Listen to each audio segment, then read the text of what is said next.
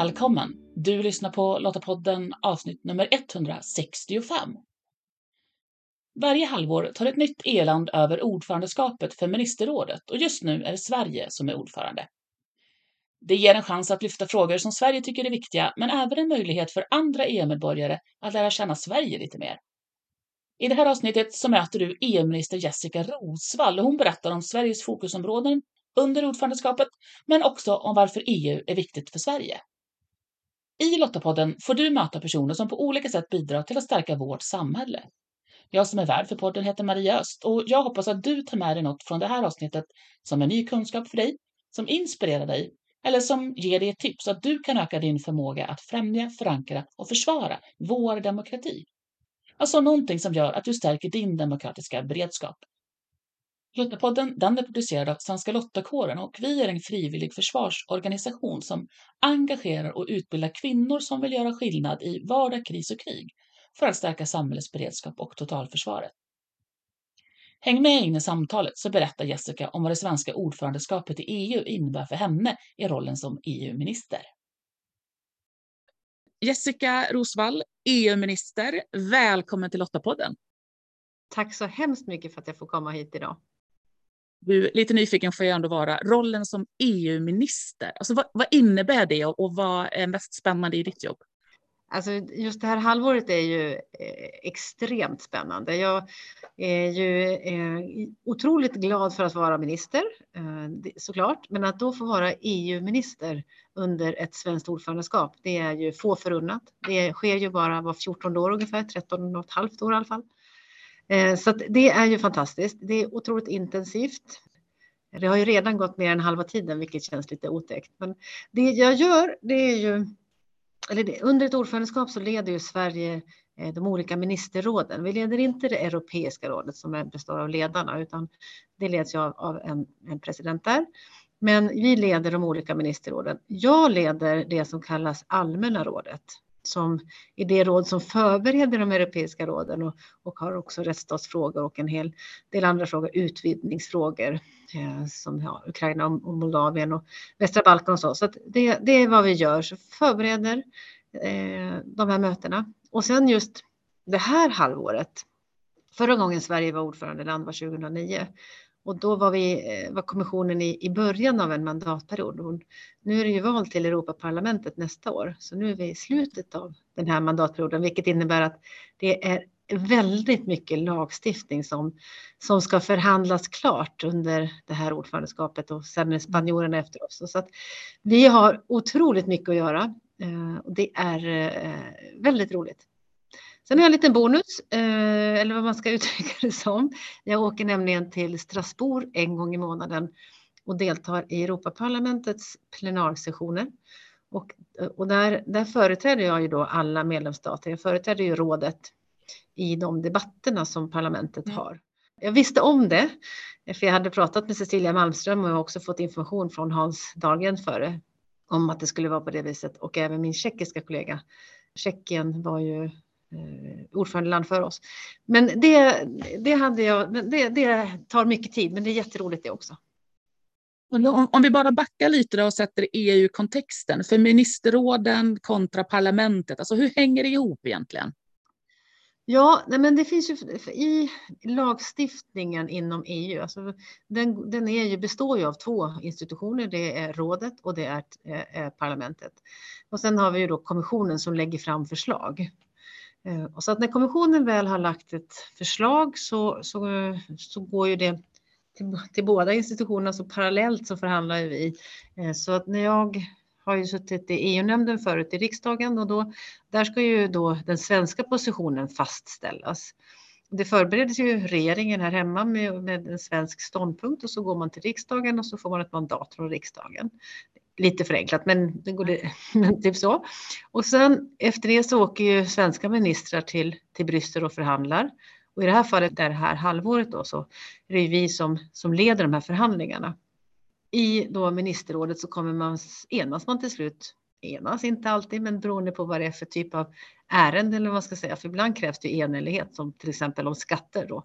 Men i många andra frågor så är det ju då en majoritet eller en kvalificerad majoritet. Och så kommer man överens och sen gör ju parlamentet ungefär samma sak. De har ju, skickar ju ärendena till sina utskott och sen utser de rapportörer och så kommer de fram till en position och så röstar de om det. Och sen när de är klara, då påbörjas det här som vi nu sitter och jobbar med i triloger eller trepartssamtal. Och de här trilogerna pågår ju nu dag som natt skulle jag vilja påstå. Ja, och de är ju framförallt förhandling. De som förhandlar är ju det som vi kallar ständiga representationen. Alltså alla länder har en ständig representation, vår ambassadör kan man säga i Bryssel och de är de som sitter och förhandlar då med, med parlamentet eh, just nu och de leds då också av rådet. Så det är vi som leder dem. Så det där, det är det som pågår nu eh, i massor eh, av olika filer. Vi, vi hade ju, när vi började det här ordförandeskapet så hade vi ju räknat till 350 filer lagt, alltså det betyder förslag då, som vi skulle förhandla. Och vi kommer väl nå i mål med många, inte alla. Och det hade nog, det hade sån här eh, halvtidsrapport kan man säga för några veckor sedan. Då. Och då, vår uppfattning är att vi har hållit tidplanen. Eh, och vi uppfattas som effektiva när vi förhandlar och professionella. Det var också ett mål. Eh, och sen har vi väldigt mycket kvar fram till eh, sista juni. Då. Och det visste vi också att vi skulle liksom mm. ligga liksom, man ska, framtungt eller baktungt. Eh, så vi har en, väldigt många filer kvar att förhandla. Förhoppningsvis så når vi i mål med många av de här. Eh, sen eh, jobbar vi ju oerhört mycket med spanjorerna. Precis som vi gjorde det här var ju strax efter valet förra året, men då gick ju Sverige in i en så här ordförandemod. Eh, och det har ju spanjorerna gjort nu då för att liksom, för de ska ta över så att det sker en bra överlämning. Och det här, det märks ju, det hade ju inte jag någon aning om när jag började med det här, men det märks ju att, eh, att parlamentet och kommissionen är ju vana med att man var sjätte månad byter eh, ordförandeskap. Jag tycker att det är faktiskt en väldigt bra att man får den här djupa insikten i hur det funkar med, med ordförandeskap, med hatten på sig. Jag tänker att det skapar en delaktighet på ett helt annat sätt, att alla länderna verkligen får djupdyka in i och ha ansvar, men också att eh, tänker jag att de övriga EU-länderna får lära känna ett land lite mer också. Men så är det definitivt och eh, jag hoppas ju att vi har lyckats också med den här delen att vi försöker sprida kunskap om Sverige under det här halvåret. Vi inledde ju till exempel med, dels hade vi parlamentets talmans eh, konferens som det heter till Stockholm eh, i december Så jag fick vara ute och titta på en anläggning med, som ja, levererar el och energi till, till stockholmarna. Eh, och sen hade, har vi, tog vi med hela kommissionen med Ursula von der Leyen, presidenten i, i spetsen, upp till Kiruna. För att bo på ishotellet, det var det ena, men också för att eh, visa upp Eh, en del av Sverige som kanske inte de tänker på i första hand. Samtidigt som man har de här inledande resorna, det gör alla ordförandeskap, då var det också hela, inte alla, men väldigt många journalister från alla medlemsstater. Så det var 70 journalister också upp till, till Kiruna som fick åka hundspann och göra andra saker för att visa upp den gröna omställningen på riktigt. För vi har ju några prioriteringar under ordförandeskapet som vi har och det är ju säkerhet såklart för att vi har krig i Europa. Så här, mm. vi stöttar ju Ukraina på alla sätt som det går. Och det andra är ju grön omställning. Och det, då är det ett sätt att på olika sätt visa om att vi kan göra grön omställning. Våra företag, vårt näringsliv ligger i framkant, Sverige ligger i framkant. Konkurrenskraft eh, som vi driver hårt på alla sätt eh, där det går, där vi vill lyfta upp det högst på agendan, där vi hittills tycker jag har lyckats bra.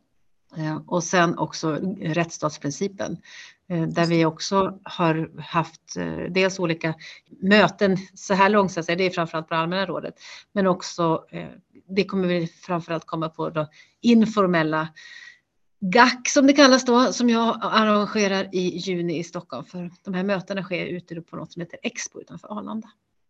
Men du, alltså, Sverige har ju varit medlem i EU nu då sedan 1995.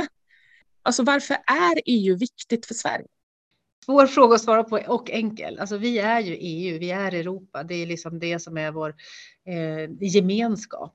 Och vi gick med av många skäl, men det ena, om jag börjar i konkurrenskraftsspåret så, så är liksom den inre marknaden, vi är ett litet land som är beroende av både export och import. Den inre marknaden öppnar sig eller ger ju våra företag och vårt, vårt välstånd också enorma förutsättningar. Så det är där som vi hör hemma. Det andra är att det är ju, handlar om vår säkerhet. Vi är ju säkrare tillsammans, det är därför vi också vill bli medlemmar i NATO, men vi har ju en gemenskap och en gemensam säkerhetsordning inom Europa och EU. Eh, men sen är det våra värderingar, vi delar ju, vi har gemensamma värderingar inom EU. Eh, så att det finns väldigt många goda skäl att eh, göra detta. Och sen som sagt var självklart också, grön omställning pratar jag om som en av våra prioriteringar. Ska vi lyckas med gröna omställningen så är det i medlems i större sammanhang som vi lyckas med det. För, ja, vi vet ju alla att utsläpp stannar ju som inte vid gränsen. Utan det där, och där tror jag verkligen att vi kan göra skillnad i EU. Massa skäl helt enkelt, men därför är den både enkel och svår att svara på. Men, men just ur liksom det säkerhetspolitiska perspektivet, då, just samarbetet i EU, kommer det att förändras på något sätt då, när vi blir medlemmar i NATO? Nej, det tror jag inte. Snarare möjligtvis att den förbättras till viss del därför att eh, flera av våra länder i vår region, man säger i Norden, jag är Nordenminister också, eh, så är det ju i, i här som vi kommer se ett, öka, ännu, ett ännu förbättrat samarbete och säkerhetssamarbete. Så det, det, det ser jag bara som en eh, win-win eller att man adderar denna, det perspektivet. Ja, möjligtvis att det går att bli bättre då så att säga. Det är väl vad jag tror. Men jag tänker också att, att EU är ett ett demokratiprojekt. Det här att vi, som, som du sa, jobbar tillsammans, har en gemensam marknad, löser problem tillsammans. Men vi har ju också tyvärr sett att demokratin har gått bakåt och även i Europa. Så hur jobbar EU just med demokratifrågan för att fortsätta stärka den? Det har vi tyvärr sett i många länder, eh, inte bara Polen och Ungern som ibland lyfts fram, utan det är faktiskt i många länder tyvärr. Här har vi lite med olika redskap och, och det som vi använder, bland annat då något som vi kallar rättsstatsdialogen, där vi gör, alltså vi, ja, EU då framförallt kommissionen, tittar på varje medlemsstat i ett rullande schema. Och det svenska ordförandeskapet, vi valde att för då var det första, 27, först, första omgången av 27 länder var klar.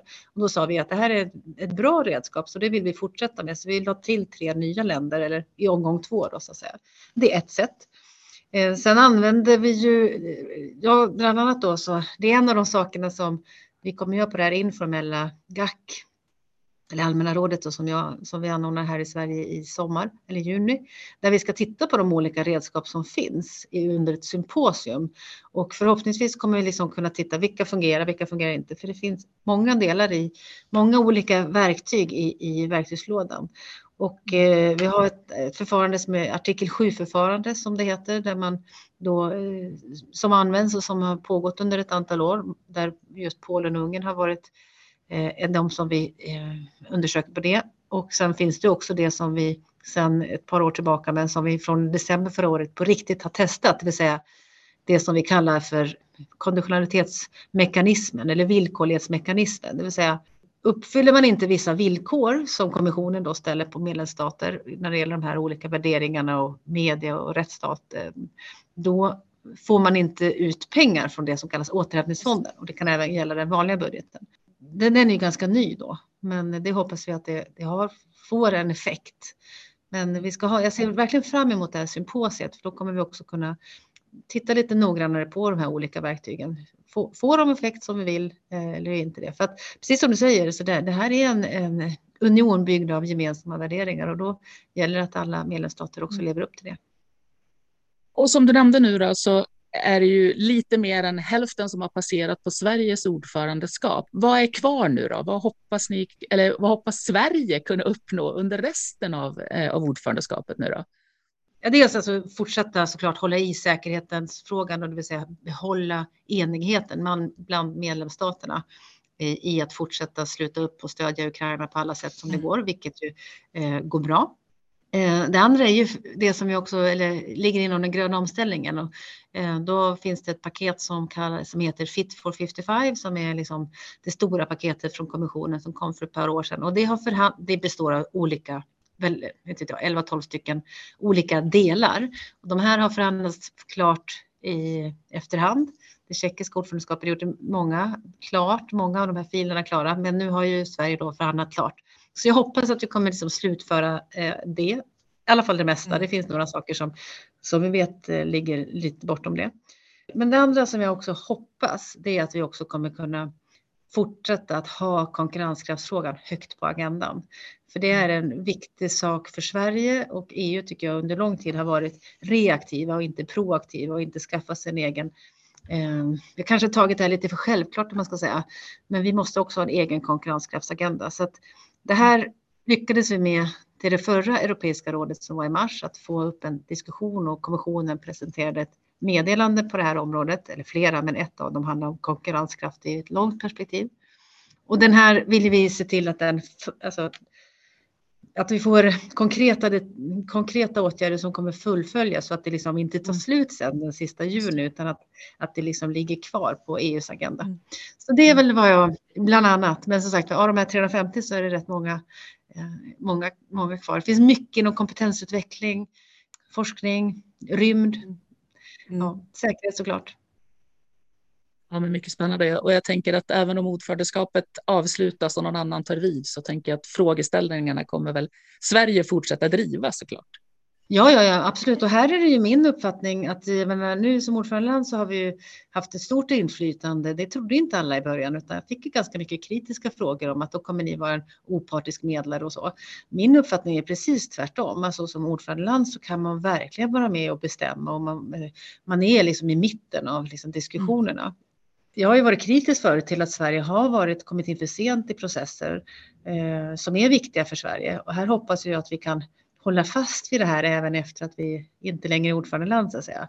Och se till att vi fortsattvis är, för det är som du sa, vi är alltså vi är EU, det är inte de och vi, utan det är vi så att säga. Så att det här är ju en viktig sak som vi ska hålla i efter ordförandeskapet. Det är min ambition. Då får jag önska dig och övriga inblandade från Sveriges ordförandeskap lycka till i fortsättningen också. Tack så hemskt mycket. Tack för att jag fick komma. Ibland kan jag uppleva att EU känns väldigt långt bort och svårt att greppa. Men efter att ha pratat med Jessica så har jag nu mer kunskap och så blev jag påminn om just det här med tillsammans.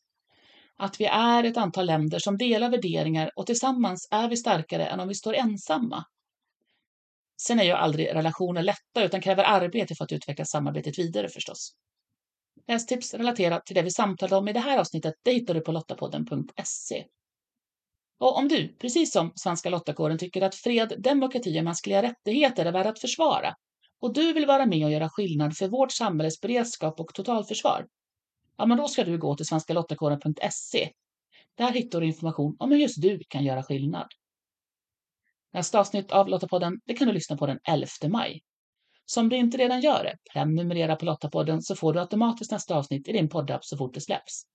Du hittar podden bland annat i Apple Podcast, Podbean eller på Spotify. Och om du gillade det här avsnittet så dela det gärna med andra i ditt nätverk som du tror skulle vara intresserade av ämnet. Och, och för att hjälpa fler att hitta till podden så uppskattar vi om du lämnar en recension i din poddspelare. Och delar du avsnittet i sociala medier så tagga gärna med hashtag Lottapodden. Och tack för att du lyssnar! Hej så länge!